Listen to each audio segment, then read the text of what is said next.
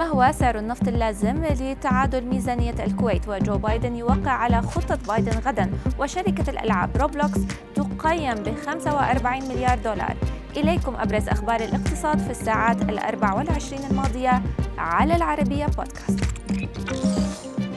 تقول الكويت أن سعر التعادل في ميزانية الدولة للسنة المالية 2021-2022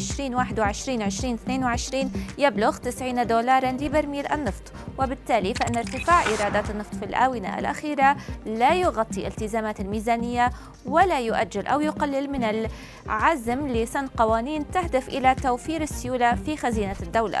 وأكدت الحكومة ضرورة معالجة شح الموارد المالية ونفاذ السيولة في صندوق الاحتياطي العام خلال أقرب وقت ممكن معربة عن ثقتها بتعاون البرلمان.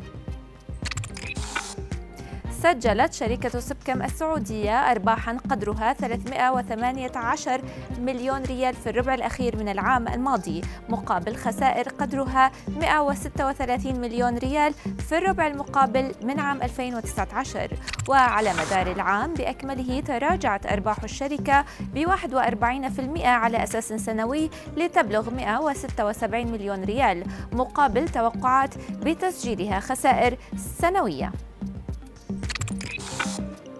أعطى الكونغرس موافقته النهائية على حزمة الرئيس بايدن التحفيزية البالغة 1.9 تريليون دولار والتي تعد أحد أضخم برامج التحفيز الاقتصادي في تاريخ الولايات المتحدة.